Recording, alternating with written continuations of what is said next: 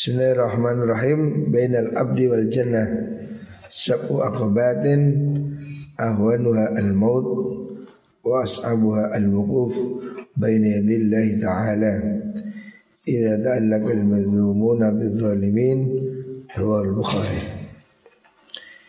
Bainal abdi iku in dalam antara ni kaulah Rasulullah sallallahu alaihi wasallam bersabda bainal abdi ku antara kawula wal jannati lan suwarga. Jarak antara manusia perjalanan menuju surga. Sabu akobatin taib itu piro-piro rintangan Untuk mencapai ke surga itu menghadapi tujuh rintangan atau napa halangan ya. Ada tujuh apa pintu. Ahwan wau salah luwe endenge sapwa kobat iku al mautu mati. Jalan pertama menuju surga niku mati ya. Banyak orang kepingin masuk surga tapi tidak ada orang yang kepingin mati. Lewat eh, mau lewat mana? Artinya memang kematian itu adalah pintu menuju surga yang pertama. Makanya para kekasih-kekasih Allah itu tidak takut mati. La khaufun alaihim walahum mereka tidak ada takut tidak ada sedih. Hari ini semua orang takut mati. Kena corona ini wah mati takut Padahal walaupun kena corona juga belum pasti mati ya. Tapi kita ini semua takut mati Padahal mati itu adalah pintu menuju surga ya. Makanya Jalaluddin Rumi mengatakan kalau saya mati jangan ditangisi Karena saya telah menuju pintu keabadian Jadi pintu pertama masuk surga itu ya kematian itu ya. Sama dengan banyak orang kepingin kaya tapi tidak mau kesulitan. Ya. Kepingin suke keplok-keplok langsung jadi duit. Gak gelem macul, gak gelem mikul, kepingin langsung oleh duit ajaib. Dari mana? Jadi pintu apa menuju surga itu adalah kematian ya. Wa ashabu au tailui angele mengkuno sab'ah iku al wukufu ngadeg baina yadillah in dalam ngersani Allah taala. Nah, yang terberat ini menghadapi pengadilan Allah. Kan jalan hidup ini panjang, Rek. Hidup ini tidak hanya di dunia ya. Semua orang akan proses ya Kematian ini salah satu pintu yang pertama atau halangan pertama. Yang pertama kematian yang paling berat adalah al-wukufu berdiri baina yadail dan ngersani Allah taala. Idza ta'allaqa nalikane gumantung sapa al madlumuna dolan maksudnya. Sop al madlumuna pira-pira wong kang ten zalimi bizzalimina kelawan pira-pira wong kang zalim yang terberat itu ketika nanti di depan pengadilan Allah banyak tuntutan. Hari ini mungkin banyak orang yang berbuat salah dan belum sempat minta maaf. Kelak di akhirat ini akan ada pembalasan dan orang-orang yang dizolimi akan meminta apa pertanggungjawabannya. Kamu kamu pernah nyakiti siapa? Kamu pernah berbuat zolim pada siapa? Ini semua akan ada perhitungannya. Makanya kita mesti hati-hati. Yang berat itu ketika pengadilan Allah itu ketika orang-orang zalim itu dituntut oleh orang yang dizalimi. Jadi besok orang-orang yang dizalimi akan minta balasan. Kamu pernah mukul, apa kamu pernah mencuri, apa kamu pernah menipu. Wah, ini berat ya, berat sekali. Kecuali kalau dapat ampunan dari Allah Subhanahu wa taala. Ini perjalanan panjang sebelum akhirnya menuju surga. Hadis sahih riwayat Imam Bukhari. Bainama rajulun Bainama dalam suci waktu Rajulun utai wong lanang Yamsi kulumaku sopo rajul Bitorikin in dalam dalan. Nah ada kejadian seorang pada zaman dahulu ya di musim yang sangat panas berjalan di sebuah kampung ya, Victoria Istadda nuli dadi banget alihi ing atase rajul opo al atsu Dia sangat kehausan. Fawajada mongko nemu sapa rajul bi'ron ing sumur. Ada orang musafir kehausan terus dia menemukan sebuah sumur. Zaman dulu sumur ya belum ada mesin. Gimana? Fanazala mongko temurun sapa wong fiha ing dalem bi'ran. Fasyariba mongko ngombe sapa wong tanging mengkono bi'run. Jadi dia minum di situ gitu Zaman dahulu zaman biyen. Keran. Ada orang kehausan ada sumur nyemplung pakai tali turun ke sumur ya. Suma kharaja nuli metu sapa rajul fa nalikane niku bikalbin wa utai rajul iku bikalbin ketemu kelawan asu. Dia bertemu seekor anjing. Ya. Yalhasu kang melet-melet sapa kalbun. Ada anjing yang kehausan. Ya. Ya kulu mangan sopo kalbun asaro ing lemah teles. Minal atsi saking nopo ngelak. Jadi ada anjing sampai makan tanah Karena haus. Fakola moko ngucap sopo rojulu wong lanang niku wau Laki-laki yang baru minum nyemplung sumur ini Mengatakan Lakot balago teman-teman ketumeko Opo hadal kalba ing ikilah. Sopo hadal kalbu ikilah asu minal atsi saking ngelak.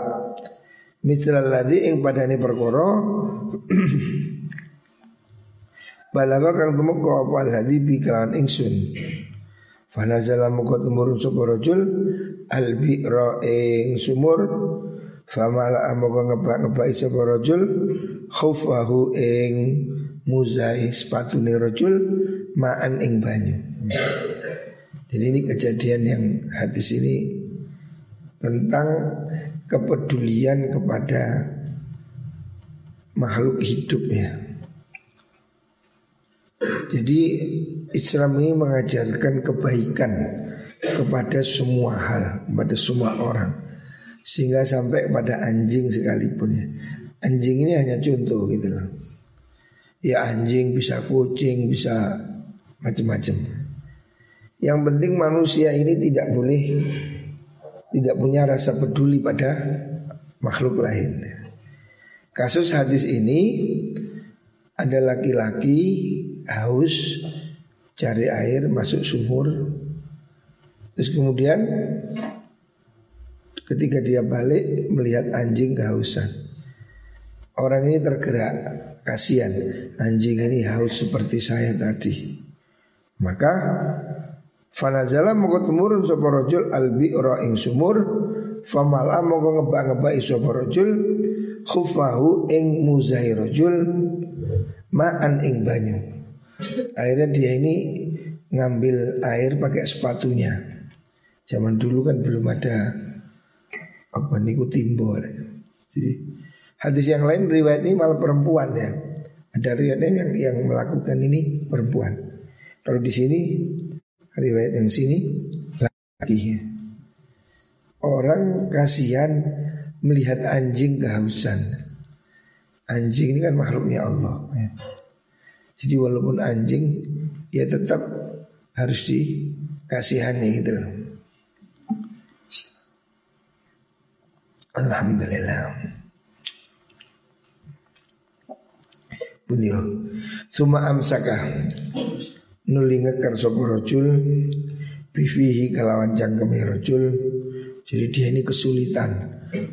Zaman itu ya nyemplung sumur ambil air pakai sepatunya kan tangannya buat naik sepatunya digigit. Nah, sepatu isi air dicokot dia berusaha naik dari dalam sumur. Artinya kesulitannya tinggi ya. Sumaraka nuli munda munggah sapa rajul fasaqo moko nginumi sapa rajul al ing asu. Jadi laki-laki ini susah payah cari air nyemplung sumur diambil sepatunya digigit ya kan tangannya untuk naik. Sepatunya isi air digigit buat naik ke atas dibuat memberi minum seekor anjing. Penerima sapa Allah? Allah lahu maring mengkono rajul. Melihat perlakuan dia kepada anjing aja ini Allah senang. Allah menerima. Faghfara monggo ngapura. Allah lahu maring rajul. Jadi ada pekerjaan yang kelihatannya ini bukan sesuatu yang ibadah istimewa. Tapi itu sebetulnya istimewa. Memberi minum anjing bayangkan memberi minum anjing saja Allah itu ridho. Allah senang.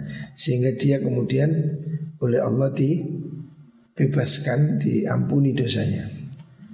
Apalagi memberi minum manusia ya bayangkan memberi minum anjing aja menjadi sebab diampuni oleh Gusti Allah apalagi memberi minum apa makhluk yang lain ya Fasuila mongko tentakan sopan Nabi Sallallahu Alaihi Wasallam.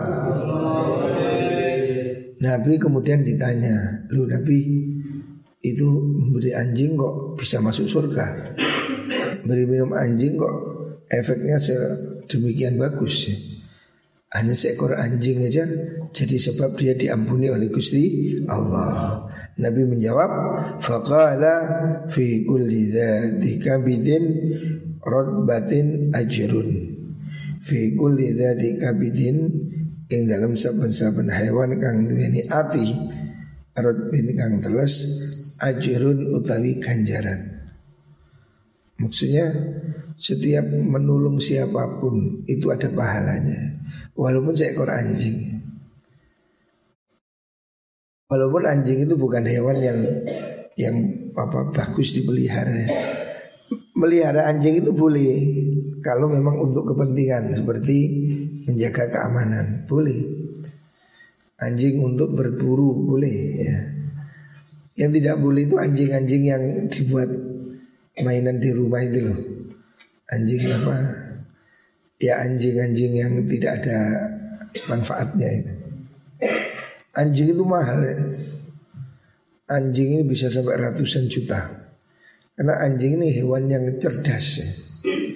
Anjing itu bisa diajari Bisa mengikuti kemauan pemiliknya. Suruh belanja bisa. Anjingnya ada kan di Youtube. Anjing dikasih uang Dicokot ke pasar Juku iki iki iki ke mulai Bisa ya Anjing ini hewan yang punya kecerdasan Nah makanya anjing itu boleh ya Anjing itu boleh dipelihara kalau memang untuk kepentingan itu keamanan ya. atau untuk kepentingan berburu ya, juga boleh ya. Al-Quran mengatakan wa ma'allam tum minal jawarihi mukallabin. Nah, jadi anjing-anjing yang dipelihara dengan terlatih itu boleh. Ya. Yang tidak boleh itu ngingu anjing di dalam rumah. Ya anjing apa peliharaan yang seperti kucing gitu. Itu tidak boleh. Tapi kalau anjing di luar rumah, anjing penjaga, herder boleh saja. Atau anjing untuk apa? berburu boleh ya. Tapi anjing ini bukan termasuk hewan yang baik dipelihara di rumah maksudnya gitu. Kalau demikian orang menulungi anjing kehausan itu dapat pahala ya. Anjing kehausan itu dapat pahala. Apalagi orang menolong manusia ya. Dari sini kamu bisa bayangkan betapa apa pentingnya kepedulian kepada sesama makhluknya. Apalagi ayam, kucing dan seterusnya. Ini hadis sahih rawahu Muslim. Selanjutnya bainama in dalam suci waktu ana utai ingsun itu fil hitmi ing dalam tembok Ka'bah hatim uh, hatim itu ya pagarnya Ka'bah temboknya Ka'bah mutojian ahli wong kang turu miring. Zaman dulu Ka'bah belum seramai sekarang ya. Bisa tidur tiduran sambil layah-layah di situ. Id atani nuli tekoni ing ingsun sopo aten monggang teko. Maksudnya Nabi didatangi oleh Apa niku malaikat. Faqadda Mongko nyuwe. Ya, Faqadda Ma ing perkara baina hadiri antarane iki Iki bangunan Ila hadhi maring iki lah bangunan ini hadis panjang yang menceritakan tentang apa proses penyucian ya Rasulullah Shallallahu Alaihi Wasallam. Ini proses yang diketahui oleh Nabi diceritakan kepada kita. Jadi Nabi itu dadanya pernah dibelah oleh malaikat. Yang belai pakai nopo, gak dijelaskan. Mungkin Nabi suatu saat sedang tidur-tiduran di Ka'bah, samping Ka'bah, terus didatangi malaikat. Dadanya Nabi ini dibelah, diambil, disucikan, dibersihkannya. Enggak kesakitan, ya enggak ya karena kan ini prosesnya malaikat ya. Ini hanya memberikan informasi kepada kita tentang hal-hal keajaiban yang dialami oleh Rasulullah Shallallahu Alaihi Wasallam sebelum Isra Mi'raj itu. Jadi Nabi ini kan mengalami perjalanan hebat yang sampai hari ini orang mungkin belum bisa membayangkan. Yang disebut Allah dalam surat Al-Isra Subhanalladzi Lailan minal masjidil haram ilal masjidil Ini perjalanan spektakuler Bayangkan dari Masjidil Haram di Mekah ke Masjidil Aqsa di Palestina itu sudah perjalanan naik onta satu bulan ya. Kalau naik onta, kalau naik pesawat sekarang ya paling dua jam. Saya dua dua kali pergi ke Masjidil Aqsa di Palestina ya, dari Saudi ke Yordan sekitar dua jam dari Yordan naik bis melintas ke uh, Allenby Bridge ya, terus baru masuk lewat uh, ke Palestina. Itu perjalanan pada zaman dulu. Dari Mekah ke Palestina ini perlu waktu satu Terus dari situ Nabi Isra Mi'raj dari Masjid Aqsa sholat. Nah batu tempat pijaannya sholat masih ada. Yang sekarang kalau di TV, di foto biasanya dia ada tulisan Ada gambar kubah yang kuning seperti emas. Itu bukan Masjidil Aqsa Jadi Masjidil Aqsa itu bukan itu di bawahnya. Yang kamu lihat selalu jadi ikon Palestina atau Masjidil Aqsa yang apa bentuk bangunan kubus segi delapan terus ada kubahnya kuning itu bukan Masjidil Aqsa. Itu namanya Kubbatus Sokhra. Dome of the Rock. Jadi kubah batu. Nah di dalamnya itu ada batu Tempat Nabi berpijak Naik ke langit Nah Yang disebut Dome of the Rock Kubbatus Sokhra Masjid Aqsa masih di bawahnya lagi. Oh, dari situ Nabi naik ke langit. Oh, perjalanan ke langit itu gimana? Sesuatu yang mungkin sulit dicerna oleh akal.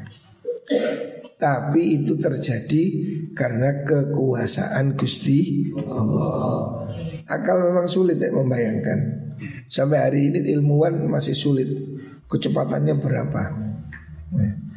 Ya kalau akal manusia gak bisa deh. Sama dengan semut dari sini ke Jakarta jalan perlu berapa tahun? Tapi kalau semutnya ikut saya naik pesawat satu jam sampai Jakarta. Para profesor semut mungkin bingung, kok bisa satu jam ke Jakarta semut naik apa? Nah.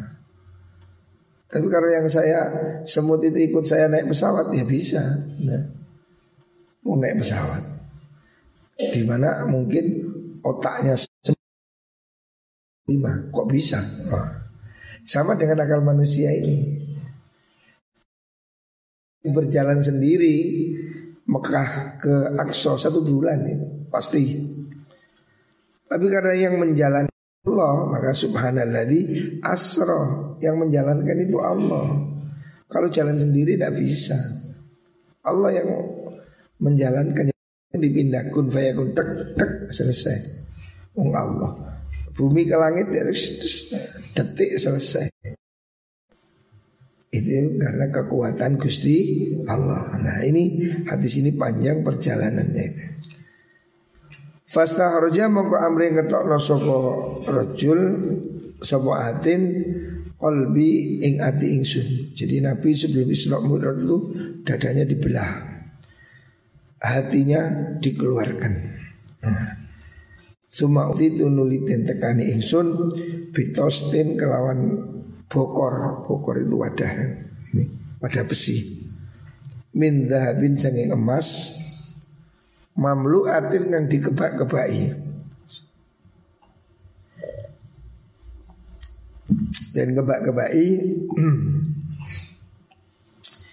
apa nih imanan imane Farusila mokoten basuh opo kolbi ati ingsun bima in bima izam zama kelawan banyu zam zam. Jadi Nabi ini dioperasi zaman dahulu ya. Dadanya dibelah keluarkan dicuci air zam-zam. Dikebek-kebeki iman. Ya nopo cara nih ya Allah alam rek ini mujizat ya. Tidak bisa kita tanyakan Suma husya nuliden iseni opo mengkono kalbi Suma oida nuliden balik akan opo kalb Jadi dioperasi dibuka Hatinya dikeluarkan dicuci zam-zam Diisi iman dimasukkan lagi Terus pun di yembo cok takon aku. Wong malah ikat ya. Malaikat ini ya iso mawon. Ya. Malaikat ini masuk ke rumah tanpa pintu bisa. Bedah hati ya bisa ya. Ini mukjizat ya. Ya sama dengan kasusnya Nabi Musa kok bisa bayi ya. Wa idza haifzi fa'alqihi fil yam. Kalau kamu takut lemparkan Musa ke sungai. Oh, bagaimana bayi nggak bisa berenang suruh lempar ke sungai? Ini secara akal kan dia nggak masuk. Gusti Allah, Gusti Allah menyuruh ibunya Nabi Musa yang waktu itu ketakutan. Nabi Musa disuruh lemparkan ke sungai. Ini kalau yang merintah bukan Allah ya harus dianggap gendeng nih. Wis men mencelek senting gendeng miring gitu. Wong bayi kok sungai. Ya apa tuh? Akal manusia tidak nutut ya. Bayangkan Allah memberi skenario yang luar biasa. Ketika Fir'aun waktu itu hendak membunuh semua bayi dan Nabi Musa lahir, ibunya ketakutan, Justru oleh Allah malah disuruh lemparkan ke sungai. Loh. Bayi lahir gak iso ngomong, gak iso berenang, disuruh masukkan kotak, lemparkan ke sungai. Niki kan cara saiki dibuat gitu. Siapa yang bisa melindungi dia? Oh ibunya aja tidak bisa melindungi, takut dibunuh. Lah kok ini disuruh lempar ke sungai dan sungainya sungai Nil. Sungai Nil ini sungai yang lebih besar dari apa itu pengawan Sulu itu. Sungai yang lebar, sangat lebar, bisa dilewati kapal. Nabi Musa disuruh lempar ke sungai, dimasukkan kotak. Ini kan perintah yang tidak masuk ya. Tapi karena Allah yang merintah Dilaksanakan oleh ibunya Nabi Musa Dia tidak berdaya Dilempar ke sungai Mati? Enggak Tenggelam? Enggak Apa? Justru malah selamat Di ujung sana ternyata ada Fir'aun Istrinya sedang mandi Nemu kota ajaib loh Ada bayi gelimpung gelimpung gelimpung Gitu loh ada bayi Bayi ajaib ini Diambil oleh istrinya Fir'aun Sampai dia hidup di istana Fir'aun. Dengan keajaiban Musa tidak berdaya Dilempar ke sungai malah selamat Sebaliknya Fir'aun Waktu mengejar Nabi Musa Gagah perkasa ya, Pasukan Fir'aun Tekap kuagah Mengejar Nabi Musa. Nabi Musa dengan kaumnya sudah lari kepepet sudah di depan laut. Nggak ada jalan mundur sudah waduh ya apa laut tidak ada harapan sama sekali sudah Nabi Musa. Allah turunkan wahyu. Pukul laut. Nah. laut dipukul coba laut kongkon mukul cor akal yuk yo opung laut kok dikepuk? Ya lek sapi dikepuk. Lagi air dikepuk. Nah, ini kalau gawan akal wis kanutut mana Gusti Allah iki piye to karepe? Wong banyu kok dikepuk. Air kan tidak bisa dipukul. Percuma banyu kok gepuk. Yo gak loro, yo gak adu-adu, yo banyu. Wong banyu digepuk. Ya lek tak tutup tok muni. Lek banyu digepuk. Air ini kan tidak bisa dipatahkan. Ya. Masa anak banyu digepuk juga kan? Wong banyu, eh? ditusuk yo gak kena, banyu yo pokok suduken, yo gak kena. Ya lek tepok disuduk lagi banyu hari. Tapi inilah kekuatan Allah ya. Manusia jangan hanya mengandalkan akal ya. Kalau kamu andalkan akal sudah nggak masuk ini. Musa tidak berdaya dilempar sungai, tidak masuk akal. Dia tidak berdaya, nyatanya selamat. Musa ketika kuat tidak berdaya lagi menghadapi lautan. Allah tidak turunkan malaikat terbang ke langit. Allah suruh pukul lautan. Tuh, yang nyuruh Gusti Allah ya laut dipukul das jadi jalan Loh, membelah. Lari Nabi Musa lewat situ. Fir'aun sangat kuat ikut lari di belakangnya. Apa yang terjadi? Tenggelam Fir'aun. Jadi Fir'aun yang maha perkasa tenggelam di air.